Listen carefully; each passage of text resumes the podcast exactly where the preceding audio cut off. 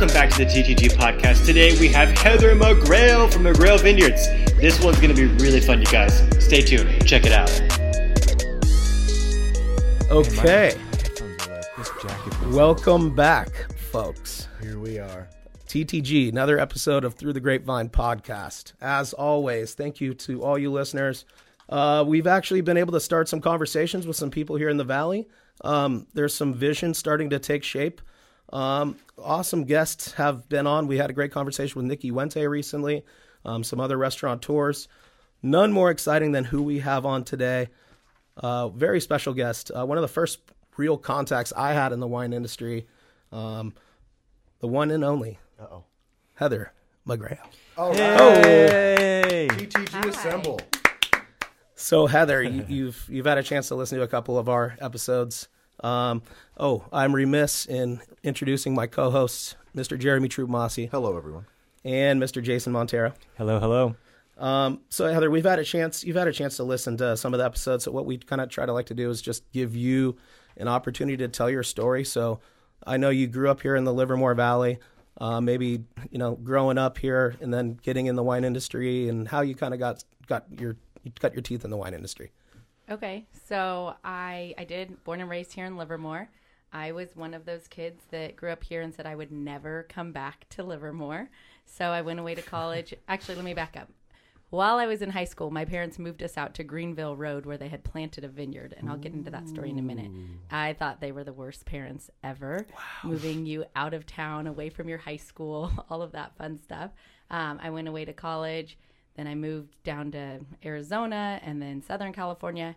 And when I came back, I realized why they moved us to Greenville Road to the most amazing place in the Livermore Valley. Wow. Um, but I had no plans to get in the wine industry. I kind of fell into it. Um, when I was graduating from St. Mary's, I took a job with Gallo completely by chance. They were doing a management training program. I figured I would give it a try. They kind of wined and dined you.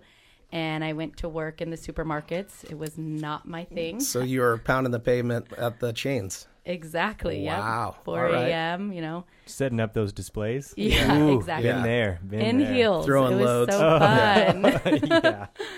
So I left Gallo after a very short, like five and a half months, and I was embarrassed to quit my first job. Hmm. so I moved down to Scottsdale on a weekend vacation, and my dad lost it. He could not imagine that his middle child was going to go move to another state. Did not like it. I went down there. I worked for a magazine called Food and Life. Okay. And that's actually where my love of wine started. So, although I was working at Gallo and I was raised drinking, not raised, but you know, once I got into college, I would drink wine, but mm-hmm. along with, you know, boxed wine Yeah. or whatever wine was on sale or whatever wine I could take out of my parents' wine fridge oh yeah. Um, which that was usually the good stuff, but everything else was terrible. Uh, but when I was down in Scottsdale working for that magazine, we called on independent restaurants. And so their wine lists were really important. Right. And it was over lots of really nice glasses of wine and bottles of wine that I found out that I really enjoyed wine. And so from there, I moved to Southern California for a little bit. And while I was in Southern California, uh, my parents, who at the time had been married like 40 years, called me. My actually, my dad called me and said, uh, "You're moving home." I'm like, "What?" He's like, "Yeah, you need to move home." You know, mom and I we planted the vineyard. We were selling all of our grapes to other wineries, and now we're going to open a winery, and and you're coming home. And so, as I'm talking to him, trying to understand what he's telling me, my mom rings in on the other line. And I was like, hold on, mom's on the line. No, no, no, don't answer it. Like, well, mom's on the other line. Hold on, dad. I think they're sitting on the couch together while they're doing this to me, by the way. Yeah. And so my mom says, honey, you don't have to move home, but we are going to open a winery, build a winery, and we think it would be great if you wanted to move home and try it. And then as I'm talking to her, my dad has since hung up the phone and recalled. And now I'm like, Dad's on the other line. Okay, well you can take the call because she was she's always been the much nicer one. And so then uh, my dad, no, no, no. How soon? Do you have to give two weeks at your job? When can you be here? so it was about a month later. Sounds like you were in a pickle. Yeah, exactly. um, I I was happy to do it, but I was semi uh, coaxed, coaxed, coaxed, I can't speak, um, told that I was coming home. So I moved home in September of 2007, and we had an old barn on the property. It was just like a metal kind of metal barn. yeah. Uh, we tore that down, and by the time I moved home, there were like wood pieces and a bunch of dirt, and that was it. And so I helped finish the construction part of that, Mm-hmm. um, and then we opened in. Technically, our grand opening was April of 2008, but the beginning of 2008, we kind of soft opened the doors if anyone showed up. Okay, cool. So that's how I how I got there. I'm surprised that you had to be coaxed because you're so like right now so passionate and you know work so hard at, at building your brand and, and doing some things. So I'm I'm kind of taken back that it took some coaxing. Well, I do absolutely love it now. And I love wine. I think it was the idea of coming back to my hometown. Yeah. Um, and this was in 2008, which I feel like was the start of Livermore being revitalized and having, you know, the downtown just Sure. Mm-hmm. got finished not much before that. You know, when I left, it was First Street. All I can Blue think Bar. of, yeah, the That's- blue. that's right? what I remember. Bar. Boy, the blue bar. Yeah. I remember yeah, going in there with fake ID back in the day. Like, I thought it was like the coolest place. Weird. Yeah. Well, with Times the fake changed. ID, it is cool. Yeah, yeah, for sure. Um, yeah, so I I really didn't think I'd end up back in Livermore, and now I'm raising my family here, and I love it. Very, very cool. It's uh, that's actually crazy. I, I didn't know all, all those details about you know how you got started. So, um, yeah, I mentioned that you were kind of my first real contact in the wine industry. Um, my my dad and his partner Bill Taggart, and they had Brad Morrison, the winemaker. Uh, the McGrails, uh, for those of the, for those of you listening, were kind enough to let uh, let us do some bottling when they were bringing in mobile bottling trucks early on to get some things done. So we had a, you know, my first kind of experience at all was like putting together this bottling and then working with the McGrails to get this thing done. And, uh, you know, Heather was just like clearly sharp, driven. And that was kind of what got us excited about Livermore Valley. And then we were like, okay, these people got it going on. The wines are good. Um, and then we kind of started exploring. You introduced me to Julio. Um, it's, uh, yeah, it's really been pretty cool to, to be part of the, the whole thing too. It is. It's fun because I think you're the day that you guys did your bottling truck was maybe our second bottling ourselves. Was it really? So I'm glad I, I seemed sharp because I had no idea what I was doing at that Oh, point. man. Like, all right, there's one person here that knows less than me, I think. I was- Let's try. I remember just like you like were like schooling me up. I'm like, man, we're out of compliance on like ten things today. This is all bad. Like this wine's not filtered. What the hell's going on? Like I do remember um, that. yeah, yeah. Well, I was on it like I had no idea what was going on. That was Brad's show. I was just like he I remember he sent me to like Napa, Clarksburg, and then Sonoma in the same day, like in that order, to pick up bulk wine the day before the bottling. Look how far you've come. I know. My God. Um That's really cool. so you, you mentioned oh go ahead, Jason. you weren't necessarily my first contact, but when my fiance and I moved here, McGrail was the first wine club we joined. Oh, awesome. I'm not even you. joking. We went, we poked around. We had just moved, and we were looking for like the best winery, but best view as well. Yep. And so we were poking around. We're like, hey, we just we I forgot who we asked, but they're like, definitely go check out McGrail. So we you know we hopped in the car. We're like, sure. So we went up and we walked in. Everyone was super super nice. Um, we signed up that day, by the way, too. Wow. So we drove there and we just had a great time. We got poured wine. And then we went outside and just saw the beautiful valley because you guys, know, you guys are up on that hill, so you can see everything. I mean, like the weather was perfect. It was just primed to pretty much get sold on Livermore and you guys. Um, but everything, the the wine was fantastic. And then there's that like back room. And then I was like, oh, okay, let's just go in there. And they're like, oh, well, you can't really go back there. And I was like, well, how do we get back there? And like, that's members. And Brianna was like, we should we should sign up. Like, you know, It And then- worked. It totally worked. I know. And then so we signed up, and um, what sold us actually was the 2012 Reserve Cabernet Sauvignon. One of my favorites Um, still. It's probably still, yeah, that's amazing, amazing. I remember thinking like, oh, cool, if this is what Livermore has to offer, like this, we're, we're in a good spot. But it was really neat. I mean, you're you're definitely the the first winery that we we committed to. that is so cool. Yeah, Thanks. I yeah. had no idea. I love hearing those stories. Let's spend a little time while we kind of transition into McGrail, telling us about who, who you know, who is McGrail as the brand, you know, the wines you're making over there, um, you know, and, and diving into that. Okay, so um, McGrail Vineyards. We, I would say, our brand is really started. It's the idea of my my late father. He basically did some real estate investments, bought a piece of property based off of real estate investments. Phil Wente kept telling him, "You need to plant that vineyard, that property. That would be great land for a vineyard." And my dad was a police officer. Then he worked for the DA's office. Then he opened his own private practice as an attorney. He was a very driven man, but had no wine experience besides drinking it. and so he kept telling Phil, no way, no way, no way. And then he always used to tell the story that uh, they were out at the Wente's cabin out in Tahoe, sitting on the lake, and Phil, you know, poured a glass of wine and told my dad, kept talking to him about planting the vineyard. And he's like, you know, after the first bottle of wine, I told Phil he was crazy.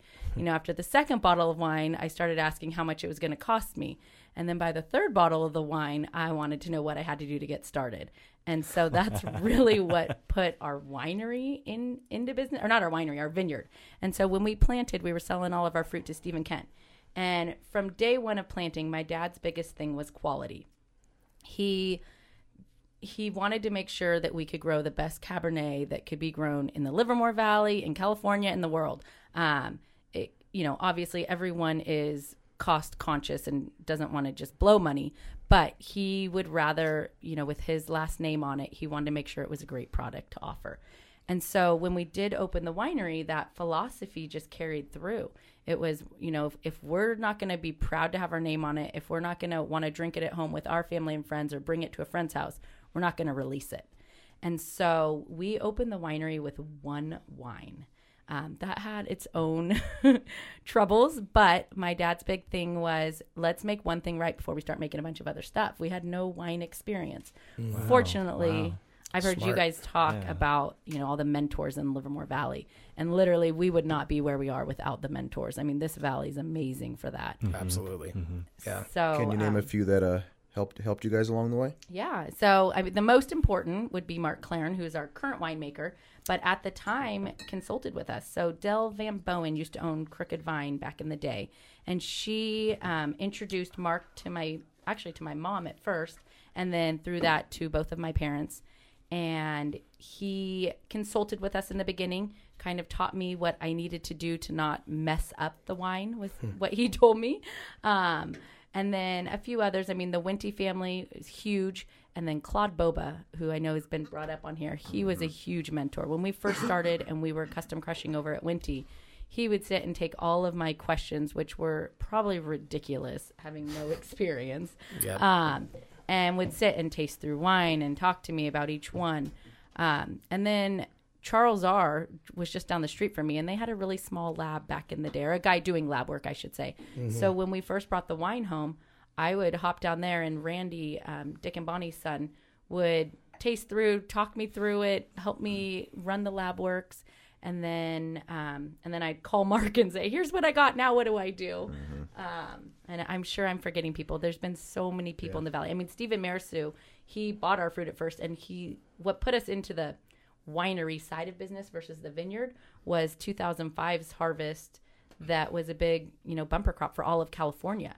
So we had an extra 32 tons that was either going to get dropped on the floor or my parents were going to figure out something to do with it. Mm-hmm. This time I was still away at school. And my dad came to mom and said, No, we've got to try to do something. So when they did that, Stephen Mirassou kept telling my dad, you you know you have a great vineyard you've got an amazing product like you don't want to just go bulk wine that out you guys should make something. There's something really special here. So there's been so many mentors and so many supporters um, That's throughout huge. the years. Yeah, a lot of the same names that you know. I, I, I was probably like two years behind you going to Wente, um, and getting that same kind of treatment with Claude and the lab people there. And actually, uh, uh, uh, gosh, Randy Bartlett was the one who taught me uh, uh, barrel fermented Chardonnay. Like he kind of gave me his regimen, so it's pretty crazy. It is crazy. And I Yeah. forgot to mention Julio. I know you guys had a little Julio Oh, on yeah. here. I Oh, mean, man. everybody loves Julio. Julio, uh, we call him the Vine Whisperer at our place. That's perfect. He's so amazing. He so is amazing. He will answer any question. He is just, I mean, any vineyard question I had, he was the first phone call, first person I would call. Yeah, he's a he's a very special person. I'm writing that He down. is. I'm happy you got to the brand and the philosophy for quality kind of as the as the paramount piece to everything. Um, one thing we kind of uh, one, one, I want to give you some recognition. you're like a hospitality guru. You guys have all the events going on. Like you guys have it going on. Uh, beautiful view, as mentioned. But at the core of it all, it's like really about you know the wine in the bottle, and I'm happy that you kind of got there first before talking about all the ways we sell the wine. Like it's about growing it and making it the best we can. So Exactly. I mean, there's a million great wines in the world, right? I mean, Mm-hmm. if you don't have good wine, you probably shouldn't be in this business. yeah, Um, but keeping quality at mind, and the let me back up really quick. The amount of improvement we've had with quality in the Livermore Valley from the day that we started to here we are in 2019 is amazing. I feel like in the beginning, you know, we were pooling it, trying to find wineries we would recommend, and now when I have friends come to town. I have more than one day's worth of places to send them that I'm Yeah. really proud to share. So quality is, I mean, the number one piece. And then once you get here, obviously you you need to have good people and oh for the sure. rest of it. Well, can you um, you, we were you, we were getting we were you were getting there um in terms of no no no in building a building a you know more than just a one day experience. Um, can it kind of transitions into you do more for the valley than just work over at McGrail. Kind of wonder can you can you speak to what other what other obligations and responsibilities you've taken up here in the valley for progressing what we call or we're trying to build our wine culture here and stuff. Yeah, um, I've been on the Livermore Valley Wine Growers Association board for several years, and kind of my my baby on that board is Taste Our Terroir. And so, Taste Our Terroir is a four day food and wine affair in late July. Uh, it used to be a one night Thursday night food and wine pairing competition, which was amazing. Sold out every year. It was held at Casa Real, or maybe back in the day it was held at Palm Event Center, but now Casa Real. Um, a great event, and it was such a successful event, and it really called on the right people that were buying at least my specific wine. People, those that foodie crowd, the people that wanted to go out and enjoy special experiences, really enjoyed fine wine. And so my goal was to go, how do we take this one night on a Thursday night that you can get the local crowd? And how can we get people to come in from out of town and visit us and, um, you know, and, and stay and try all the different great things we have to offer. So that's how it went from Thursday through a Thursday through Sunday event. Uh, the idea Thursday night is tried and true. 18 different 18 to 20 different wineries and restaurants get together pair a small bite food item with a taste of wine we have three professional judges that come in and give different awards. And then we have the people's choice award which is always you know everyone's favorite. And then on friday saturday sunday every year there's different events. So this year i believe there's a paella party at Darcie Kent. Hmm. We're doing a uh, sweepstakes award-winning winery wine tasting thing it's at Three Steves. So Las Positas just won the sweepstakes award with the San Francisco Chronicle.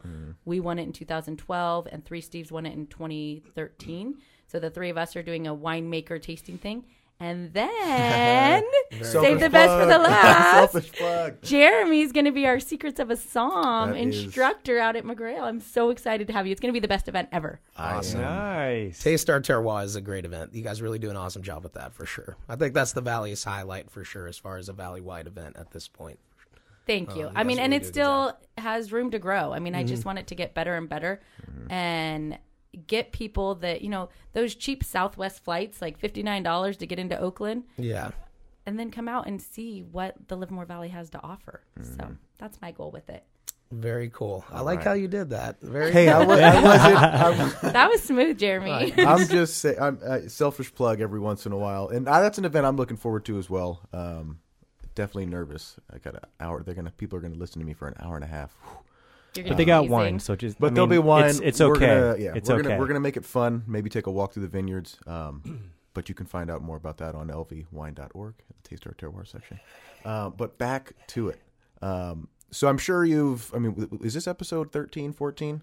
I don't, we don't even say the Yeah, number. Well, we we don't just- even do that anymore. Yeah, we made a mistake like every episode yep. saying it. so. Uh, but we're well into it now. Um, like Colin alluded to in the beginning, um, I think there's definitely some, been some conversations that have been started, um, which is what we, you know that the, the most we could hope for, just to provoke a little bit of just dialogue, even at the you know in the in the in the slightest. Um, but we had Nikki Wente on a couple weeks ago, and we started talking about eith- you know the blend or the varietal or what is that you know that that that, that message what message are we sending you know via a bottle of wine um, and just curious to like you know your thoughts on that that topic that we've kind of been talking about for the past few weeks a little harder So funny. I was listening to hers, And I'm like, oh God, I hope they don't ask me that question. so I. It's the most important question. I know, and it, you know, if I had the answer, then we wouldn't be sitting here, right? yeah, So, exactly. Well, that is very um, true. the I'm a cab house. Cab is number one for me. So I love that you guys are talking about cab blends. We did do Petite Syrah for two to three years. I know you guys talk about that. Basically, Bordeaux blend, sub something, or add Petite Syrah, or sub something to put Petite Syrah in there. Um, I'm not completely mm. opposed to mm. it, but Petite Syrah didn't work for us. And um, not to say I wouldn't try it again. It just it was this every wine we make, like we sell out way earlier than the year that I want it to stay in the tasting room. And our issue for the last 11 years open is not having enough wine. It's not the reverse. Mm-hmm. And Petite Syrah was like the one wine that could sit on my menu for 18 months, maybe two years. Mm-hmm. And- I mean, and we still sold it, but um, it just wasn't our, it, it wasn't what the consumers were coming and asking for. Now, I also understand if we don't make, you know, how do you make something great? What's that tipping point? You can't just expect to grab the best thing and and run with that because everyone else is doing that. So I like the unique factor, but um, but I don't know if Petite Syrah's answer. I think did you say that kind it of agree was with you. um, Merlot Cab Franc? Wait, who said that? Someone These said guys are pushing I, right I, bank. I love right bank. I definitely love right bank, but yeah. We've been Okay. pushing But you know, some right you, bank. you also have to kind of just w- what the land grows best as well. So Mm-hmm. There is That what is- with You the know, land grows best, and um, to Heather's point, like Petite Syrah is in the market, just kind of like a like a fart in church, Mm-hmm. right? It's just really, it's tough. It's not a it's not a quick moving thing. And, I hold it in church. So I, I don't. yeah, uh, I you? took that from someone this week, actually. So um, yeah, I Um, felt like I had to say it um, because it made a lot of sense. Um, and like the you know five varieties plus Petite Syrah, even if you sub one out, it's a mouthful. Like how are you gonna say, yeah, we're the Bordeaux house with Petite Syrah? Like that's you know like that's too much. Mm-hmm. Well, and then again, like, are- are we trying to be someone else? We're the Bordeaux house. Like, we're the. Yeah, I just wish there was something else we could do. I I think I, the I'm a believer in the Cabernet The cab personally. Like mm-hmm. I, I honestly just climatically, what the soils we have. I mean, the wines you guys are putting out, like they say, the proof is in the pudding, right? So the people that are taking cab seriously and like kind of focusing on cab, um, the wines are really good. And I think there's a diversity in style from Mark to me to Steven, Wente, um, but all of a quality that, in the in my opinion, can hit the market and you know be something if if people gave a, a shit about Livermore Valley outside of these hills. Well, to play Right. devil's advocate, um, because I think there's uh, so many ways you can go with the conversation. So we're talking about. So when you say cab, you're saying 100, percent you know, um, varietally correct vineyard designate potentially. Um, it- Cab leading the way. cab leading the way. Yeah. Okay. Okay, I have a question. Yes. Or do you want to finish your No, go first? ahead. Let's, So, Paso Robles, yeah. what would you say they're known for? Uh, well, it's changed, It's right. Right? right? Yeah. it's changed. So they were It Rhone. was Rhone. They Yeah. were. were yeah. Now Daou came in and got has a bunch of money, and now they're known for cab too. Well, on top of that, at the same time with Daou coming in, a lot of other guys like that was like Napa Valley kind of vacated that forty to sixty dollar cab price mm-hmm. point in the world and went to like ninety to three hundred.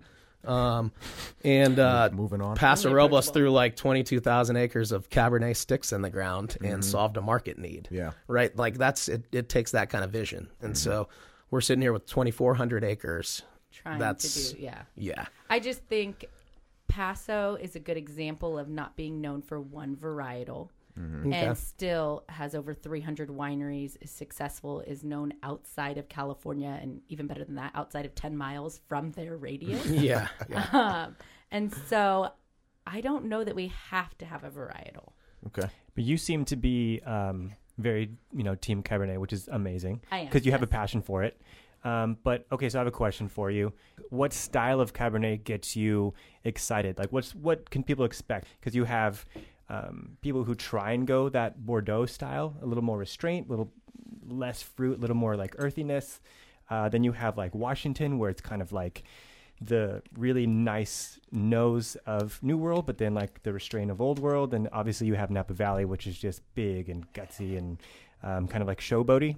So when you guys set out to make the best Cabernet, what are you looking for?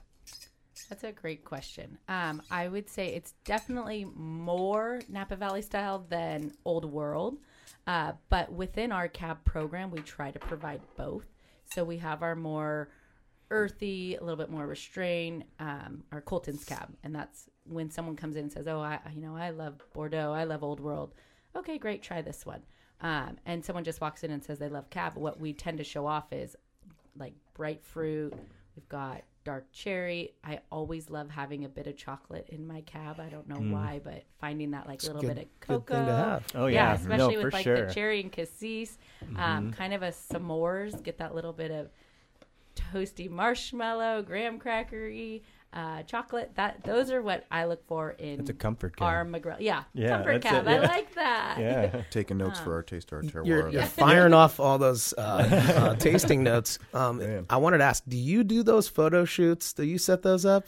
No, so Lena Carter. She, Lena Carter is very talented. She is amazing. Yeah, killing it. So she came in as our assistant tasting room manager. Actually, she came in as an intern from Sonoma State. Great. Um, wanted to keep moving on, um, and went to assistant tasting room manager, which I guess technically is her title, but really she is. She has an eye for things. She does our barrel when we do the painted barrel trail for barrel Okay, tasting cool. weekend. She does those really cool photo shoots, pulling all. So we sit down. Mark, uh, Jennifer Byram, our wine club manager, uh, Joy, our tasting room manager, Lena, myself, and whoever else is available that day. Chris, our assistant winemaker, and taste through, and we all just throw out different, you know, just like everyone I'm sure does. What do you taste? I, you know, Sauv Blanc. I get honeysuckle. I get lemon peel. I get this, that.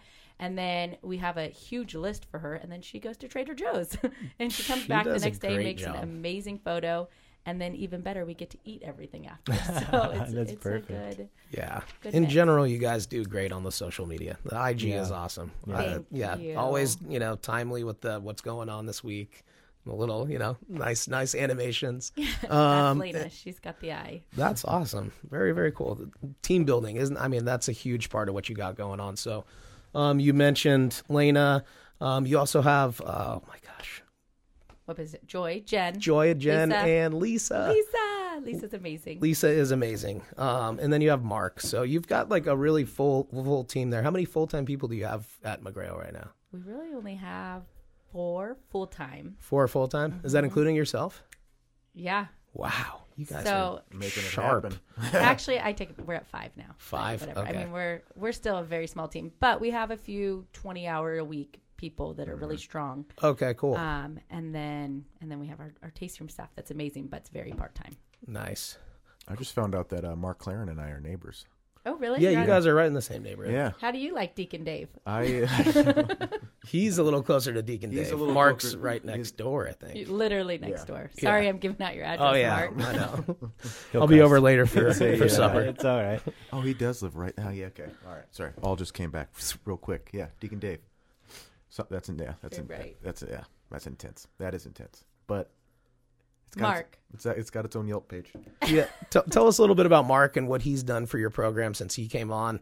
Um, I know you never give yourself enough credit. You kind of talked about how you know you were getting help from everybody, but you were actually doing the winemaking for Oh, a, right? a while to start, correct? And then I and then Mark came on. with the help of Mark and Okay. Claude. Um, but yeah, I mean, I Mark basically sat down with me for two days and taught me this is how you top, this is what you need to go buy, this is how you sample wines, send this to ETS, do this, do that.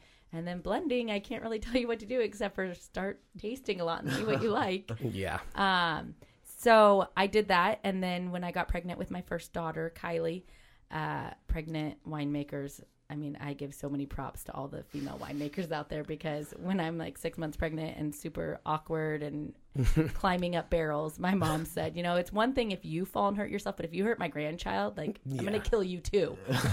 so um, at that point, my mom ran into Mark in the grocery store and said, I think it's time we get a winemaker. Um, do you know anyone looking? And Mark had been working on the Picasso project, uh, which is the Merlot project I was briefly talking to Jeremy about. We'll go into it in a Hashtag make sec. Merlot cool again. Yes.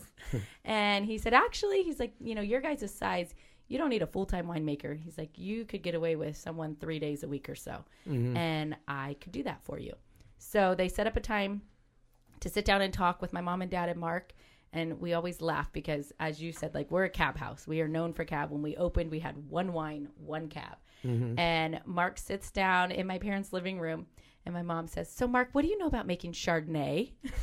Mind you, Mark made wine at Wente for 30 years. I, I think he knows how to make Chardonnay, Yeah, can mom. make a little yeah. Uh, but my mom's a huge Chardonnay fan, and we've been making all this cab, and she's like, "That's it. I don't want to be in the tasting room unless I have a Chardonnay I can drink." So he said, "Well, actually, I can make Chardonnay great." She's like, "Okay, you're hired. Like, let when when can you start?" It's a hell of an interview. So yeah, right. Um, and Mark is, I mean, I don't have enough to say about him that is not just amazing. He is one of the best human beings I know. He's modest yet talented. He's one of the hardest workers. I always laugh because um, actually this weekend we had a release party. We had to bring a tent in because it's raining in May, which did not make me happy. Yeah. And mm-hmm. the tent all of a sudden starts catching water. I mean, when one of those big professional tents, mm-hmm. right at the entrance of the big roll up door. So you walk from the barrel room into this big tent. It's the main walkway for the two spaces for the party. And it's catching water and it's starting to leak. And all I can see is like a balloon drop, right? And all of a sudden, my like best customer walks down, and it's they're going to have gotten a shower. Yeah. So I run to Mark. Mark, we have to figure something out. What's what are we gonna do? So he grabs a big broom, you know, moves people out of the way and starts like getting the water out. It does make a big splash, but at least no one's under it. And this lady goes, "Oh, that that's so nice. You have help to do that." And I'm like, "Help to do? Well, that's our winemaker. that guy makes your wine." I'm like, "Yeah, and he'll take out the trash and he fixes the urinal. He does everything. Like he is the most phenomenal human being I know." Um, so I love Mark. Uh, and then on top of it, I think he makes the most amazing wine ever. Um, he always says he makes wine he likes to drink.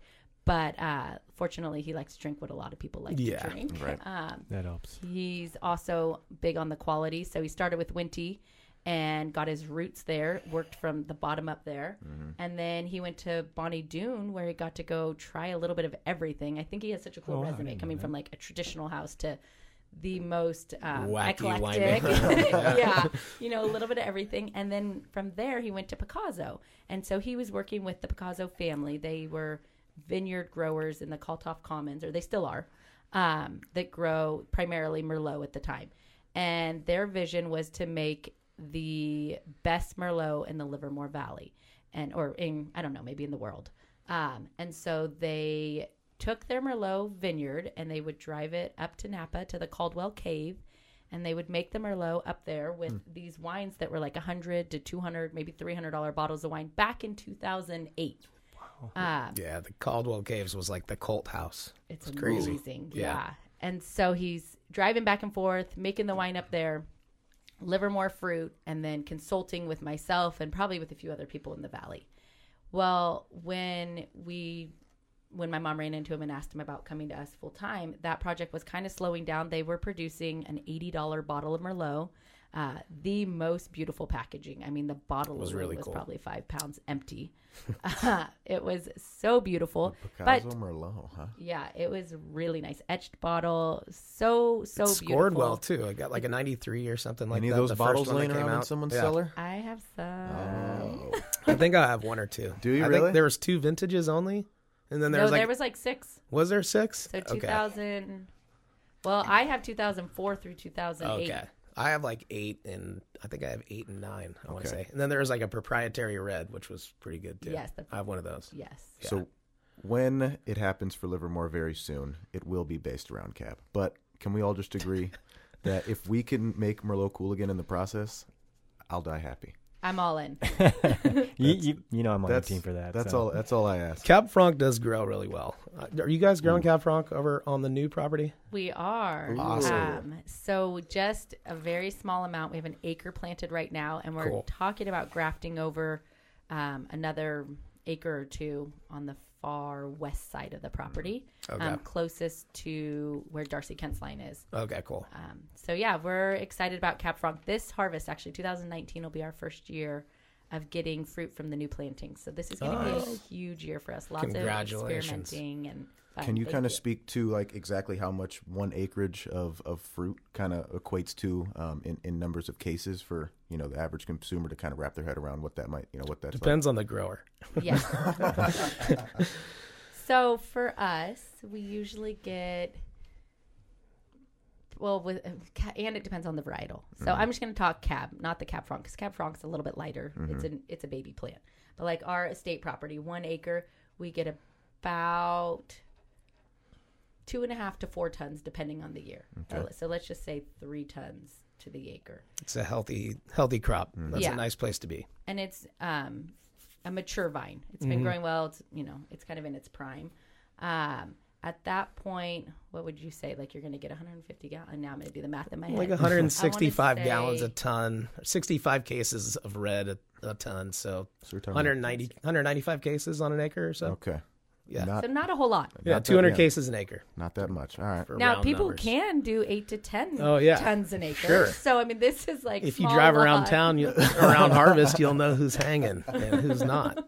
Um, yeah, you guys do a really good job. I know that was one thing that when Mark came on, like the farming aspect was huge for him. You made some wholesale changes to the to the growing program up there, and it was all about like reducing yield and and getting things dialed in. So that's uh that's amazing. You got that kind of team, uh, you know, focused on quality. Starts with ownership and trickling down. Right. Yeah. yeah, I mean, Mark always says we're grape growers. Number one, I was I was admiring when Nikki Wente was saying the same thing. Like we're grape Yeah. growers. If you have a winery, and not that I know that you guys purchase, but you're a grape grower in the heart that like you care about working with your farmers. You partner with them. Absolutely. And so having that partnership and not going out and just buying the bulk eight to ten tons an acre, Yeah. um, that makes all the difference. The quality starts in the vineyard, one hundred percent. Uh, Mark always says, you know, you can get good grapes and make bad wine, but you can't get bad grapes and make good wine. Yeah, it's a it's a fool's errand. Yeah. Um, what uh, what do you see? You know, we, we a little bit about what you know you would like to see, but what would you like to see some from of the some of the wineries here in town, like across the board? What can we do communally to to get the word out? Take take you know you know distribution to the next level, which would lead to more acreage planted in a kind of a thriving wine community. What are some of the things you'd like to see to see that happen? I think uh, there's a few things. I, I mean, I think partnering together, all of us working together, I think we do do pretty good job at that, but I think we could do better at that. Um, I believe that in the last 10 years, quality has definitely stepped up its game. That needs to continue to happen. Um, more and more people need to care about when they're picking their fruit, uh, what they're putting in their bottle. And then I, I believe if quality rises and people kind of put their head down, work hard, people are going to come. If you've got it, if we have enough good products out here, the more people that show up, the more awards that are won, you know, mm-hmm. then more people are going to look into planting in the valley and opening wineries here. I mean, I think it's a slow, long process, but I would say focus is the, for us, focus is number one. I mean, there's so many things I want to try and do. And then Mark and I look at each other and we're like, does that fit McGrail Vineyards? Like, are we still focusing on cab and are we still focusing on quality being the number one piece? And that's how we make almost all of our decisions is trying like, are we staying on course of what our plan was? And I think that as long as the rest of the valley continues to do that, and I, I think we're in a good spot because when we started, it was, oh, we do it in the garage. I retired from the lab. Yeah. And like, basically, I want to make something I can drink so I don't have to go to the store and buy it. I mm-hmm. mean, mm-hmm. so went from that to now we have some players in the valley that this is their livelihood. I mean, Colin, for you and for me, we're younger, um, and there's even more younger than us people coming into the valley that this is their career. This is not a side hobby. They're not, you know, trying to start a winery and work at the lab or work in tech. Yeah. You know, it's um, the more we can get people taking this as a serious career, the better off for the valley.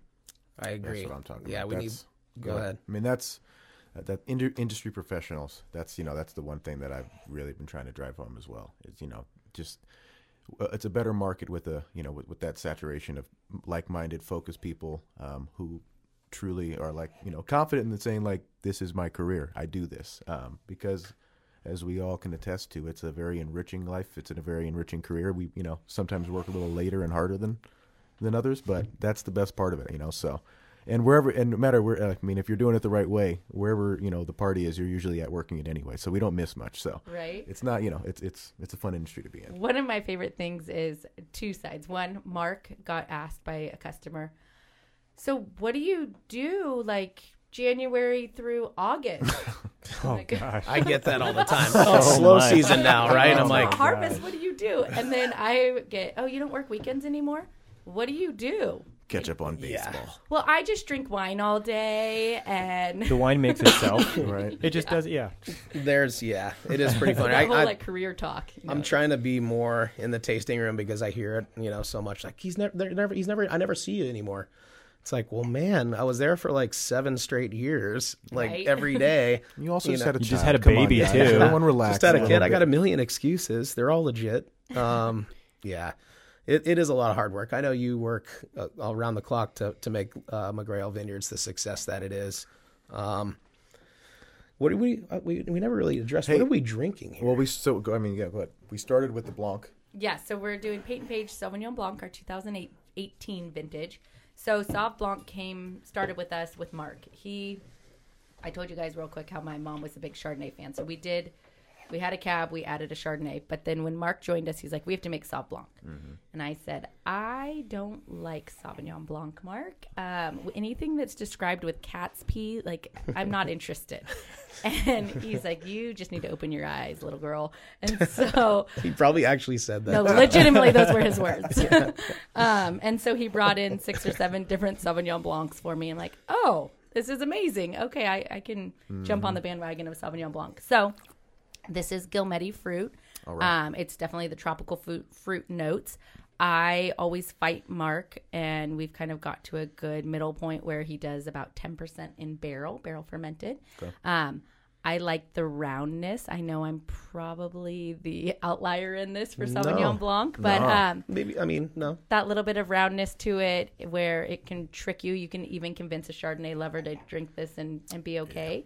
But it's crisp enough that if you don't like Chardonnay, you're going to enjoy this one a whole lot more. Um, so it's great Sauv Blanc. I love the tropical fruit notes and refreshing. It's our clean and crisp summer wine. It is delicious. We talk about red a bunch, um, and I think that's what leads the market. But do you have a particular? I mean, is Sauv Blanc your favorite Livermore white varietal that we're doing? It is. Um, So you're a full conversion Sauv Blanc Livermore Valley is the thing. I am. Yes, Mark totally worked his magic on me. Gotcha. Um, I still will definitely drink lots of white wines and Chardonnays with my mom, but I think Livermore Valley for white wines to Sauv Blanc. Something really exciting we're doing.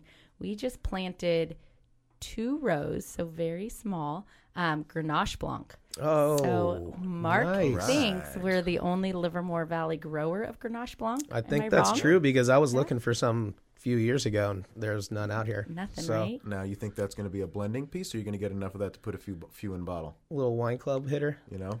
I don't know yet. All right. Yeah. Um, you know, the plan is to see how it grows, obviously, number one.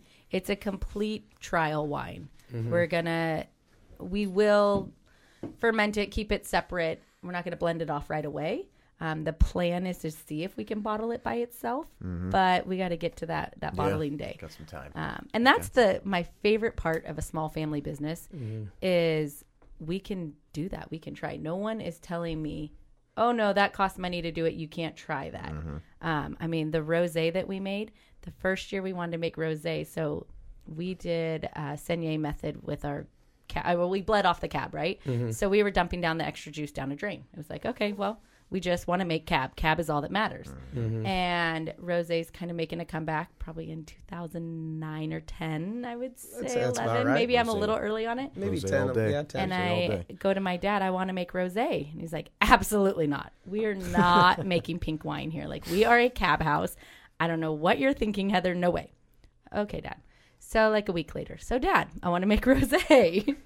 He's like, oh no, here it goes. So, by the next vintage, I got him to agree that I could make it to the point of bottling. Before I ordered any bottling supplies, um, he would taste it. And if he approved it, we could bottle it and make it. But if he didn't, I was never allowed to bring rosé up ever, ever, ever again. so the best part is Crazy he- ultimatums up I there. know, That's how right? business is done. always over a glass of wine. Yeah. Uh, so he's like, he tasted at the very end and says, "You always win. Fine, go ahead and bottle that crap." okay. So we get it bottled, and within like a month, he's sitting out on the patio, and he's like, "Bring me that pink shit." Ah, So we would call it his lunchtime cab. It There was not go. rosé in our house, and it's shifted since then. Now we make it um, with Malbec, Merlot, a touch of cab. Mm-hmm. We actually grow the Malbec and Merlot for the rosé, and then do the saignée with the cab and blend them together. Mm. Uh, but it's always going just back to the trial thing. Like, let's try it. If it doesn't work, rosé. what's the worst that can happen? Rose is a fun category because there just seems to be. You can break the rules however you want, as really as long as it's pink. And some are better than others, and some, but like it's rosés are just a fun category to, It to mess fun. around in. We've uh, we've done some saignée, we've done some whole cluster press stuff too. Um, when we were doing rosé for distribution, that was like all saignée with the little whole cluster press Merlot, just did like Costa Goods, you know. Yeah. Um, but uh, we were we did uh, Julio stuff. He planted some Carmenere and then Merlot and Cab Franc. So we actually pressed those whole clusters. Actually, the Cab Franc didn't get in this year, just Carmenere and Merlot. Um, but it should be fun. What is this? I hear a glass being poured. here we what do we right? got oh here? yeah, I didn't. Just kind of moving down, moving moving down the line. I guess we're just gonna drink at ten fifty seven in the morning. We got a few minutes. I know you got to get on the road about ten after. I still have more. Oh, okay. Uh, yes, I do. Sorry. All good. No, we're doing good. Um, Jason, what do you got? You got any anything on your mind? This is the stuff right here. I was shooting while, Let's while he's see. pouring. I mean, why don't, I mean, just to lighten it up a little bit, um, while Jamon's pouring. I mean, what do you, I mean? What do you enjoy? I mean, we talk about working in the Livermore Valley, but how about living in the Livermore Valley? What are a few things you enjoy doing on the, you know, the rare day off that you actually get? Um, I well, I have three kids, so I don't really get a day off ever. um, but I love being outside. I was really laughing listening to your podcast. I'm like, is it a wine thing that you like hiking and yoga and being outdoors? But I mean, that's what, what I love. Yesterday, I actually took the kids to Sycamore Grove and we did this like gratitude scavenger hunt. It was so cute. You had to find something that made you happy, find something that you Like, like. did you just make that up? I found it on Pinterest, but my kids Okay. think I made it up. Well done. Mommy of the year. Um, yeah, I'm like, thank God for Pinterest. But I, ju- I love being outside. I love being on Mm. the Delta. I'm going there this weekend. So boats, outside, water. I mean, the re- actually, and then when I when I do get a night away, I love all the great restaurants. I'm so excited that the Livermore Valley has stepped it up in the restaurant field, and I hope it continues. Mm-hmm. Um, I mean, some of my favorites I've heard over and over. Range Life is amazing. Savio's is amazing. Um, Rusty's Steakhouse is awesome. Hop Divine's good for lunch, even with the kids. uh, and I still love the the tried and true. I mean, Zephyrs and Uncle Yu's and Yeah. Campo di Bocce. There, there's so many great restaurants. We're so lucky to have at our fingertips. Yeah, it is pretty cool. I went to Campo last night for the first time. I went to the bocce. Oh, I yeah. haven't been in Wednesday forever. bocce. Bocce season It's again. bocce season. Um, I, we just had the kid, and we've had like every game was at eight thirty, and like uh, it's tough to get out there in general usually. Um, but it was so nice. It was like the it didn't get too cool last night. It's beautiful outside. I agree. Like just the outdoors here. It's, that It's is the one thing we have. Is one. It's one of the most beautiful places in the world for sure. You go five minutes this way, you're downtown. You go ten minutes that way, you're you know lost in the you Country. know in the country. You're at Jeremy's house. or at your you know Jeremy's Yeah, house. yeah, yeah. As I'm it's just attempting to mow my lawn. Just, just yeah, never mind. That's another story. Sorry. I got a question for you. Can I can I loop it back to McGrail for a second here? Yes. I, got- I mean, just smelling this wine and, and enjoying this wine. Uh, you guys showcase your your usage of oak, and Yes. you guys have uh, classes. I, I don't know if they're classes or, or just like seminars, and I, I miss it every time. Um, I think every time I'm in the tasted room, so maybe Colin just need like one day off to go to this Yeah. thing. Get, take it off. But uh, but every time just need thirty Yeah. days. Thirty days heads up. but uh, yeah, exactly. And every time I see it, I get so jealous because I think it's often overlooked. Um, but you guys take it to a whole nother level. Um, so can you just kind of expand on that? Because I think that's really special about you guys too. I'm so glad you brought it up because this goes back to when we opened with one wine. You open a tasting room, you have a bar that is, you know, the size of a basketball court, and you're like, Hi, there's no tasting fee. I have one wine. Try it. Try it through narrator. Try it with a piece of chocolate. Turn around. Try it again. um, and so it's like, how Here's some what Riva else- Ranch to get started. yeah, right. I'm like, am I allowed to pour other people's wine here? Um, so it was really hard, and I was literally brainstorming, going, "What else can I do with wine?" Mm-hmm. And being such a novice, I said, "I think it's so cool when we taste through our at the time our 30 barrels we have. Every single barrel tastes different." And so Absolutely. yeah, it, w- it was just fascinating to me. And so it started with like, okay, well, if I think it's cool and I don't consider myself a wine, especially at this point, but I still have a lot to learn, not a wine professional at this point, you know, what other people will like this too. So we did a barrel tasting weekend, and my mom poured at one of the barrels, French oak. I poured at one, I think the Hungarian oak, and my sister poured at the American oak. And so we're three barrels across the back of our room, and we're all, you know, sampling the barrels and talking about what we love about those barrels. At the end, we come into the office together, and like it was just one of those moments that everyone couldn't say it fast enough, and it all came out at the same time. Everyone likes my barrel. And so from there came the idea well, why don't we label, why don't we bottle and label um, barrel origin specific? So we have a wine called our James Vincent, which is 100% new French oak. And then we have 100% new Hungarian oak, which is Jó Élet, which is Hungarian for the good life. And then we have the American oak, which is the Patriot. And so each of those also have their own stories, but the the idea behind them is they're all 100% new oak from those specific regions. And it it started at barrel tasting weekend. And so once you have those wines, it's kind of natural to have a class about them. So we do kind of every quarter, every six months, we do a class where we talk about the difference of the oak species. I mean, American oak versus Old World oak, night and day. They're two different species of wood. Um, the you can hand sew the European ones, and you have to, um, or you have to do that, and then you can use a machine to cut the American oak.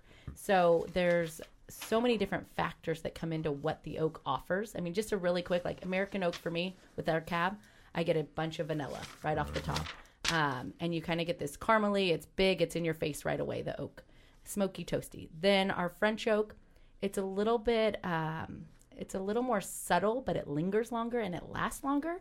And then you get this kind of coconutty note to it. And then with our Hungarian oak, which is my secret favorite because nobody talks about Hungarian Lift oak. You're just gonna do music uh, on Lift the off. on the at at the end. Usually, sometimes we do it here. I'm, I'm, I don't have the music ready. I'll just do it. I'll, Okay. I'll- Who yeah, came no. up with the the wine wrap? We That all was- do. I Yeah. love it. collaborative effort. That was around the time that we found out that Jamon was like a music music guru. Yeah, I know. Oh, you were And, uh, hiding like, all right. your special talent, huh? I just have to Secretly, you know, Jason's slow. Suge Knight. Actually, he's a he's a hard hitting producer. Hold up. Everybody's asking for it.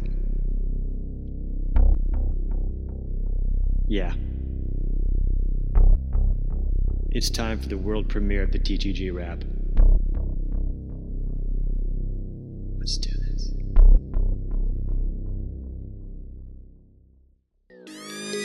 J True, Ralphie, J-Mon Green. We out here.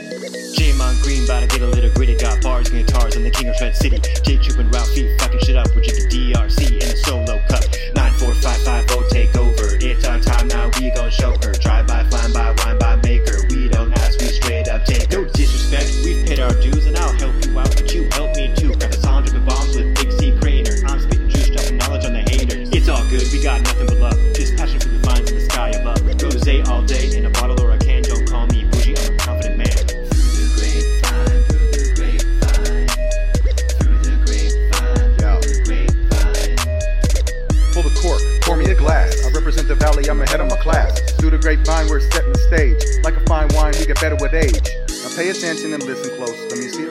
it raise a glass while lace up a toast. Spitting knowledge for the LV, WC, J Troop, J Mon, and the boy Ralphie.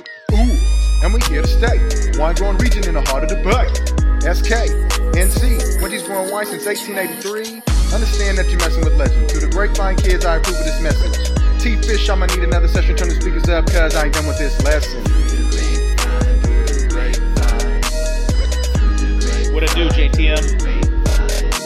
JTM brought the heat, now pass it to me. The Livermore Valley Soldier, best known as Ralphie. My family open NC in 2K9. We only have a mission making perfect wine. Understand the game, we build a dynasty, so we collaborate with other wineries.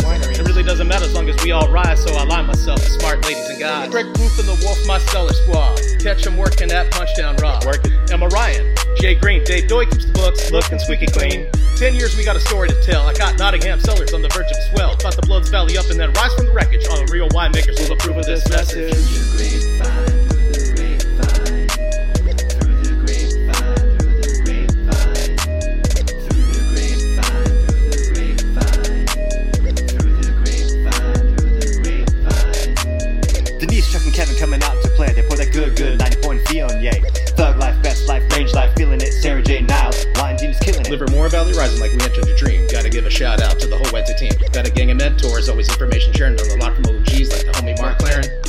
Tier, flagship wine, supremacy. I drink it all the time. Waited patiently, it's our time to shine. J Mondo, hit him with what's on your mind. I grab the cage and twist the shit off. Six turns to the left and I pop it off. Straight out the bottle with a touch of cuvee. We drink a style, the Livermore way. Hit the well and SK when you're out and about. Put the block at East End as a must on your route. NC and Body McCann, feel long they've been in the woods. Altamont, never Yeah, hazy, yeah. happy and good. Came to the valley with hopes and big dreams, long nights, hard work, man. These are my keys. If you ain't listening by now, please tell me why. TTG Go Sub on Apple and Spotify. Seriously, Go Sub. Please? I don't think they did yet. Have you subscribed yet? Push the button. It's fine, I'll wait. J-Mon, cut the music. Go Sub, seriously. Or else. Hold up, wait, what? Thank you so much for Heather McGrail for coming on the show today. What a great interview. Thanks for being fun. Thanks for being part of this world premiere of the TGG Rap. You can find her at McGrail underscore vineyards on Instagram. That's McGrail underscore vineyards. And always follow us on TGG underscore podcast, and we will see you the next time around.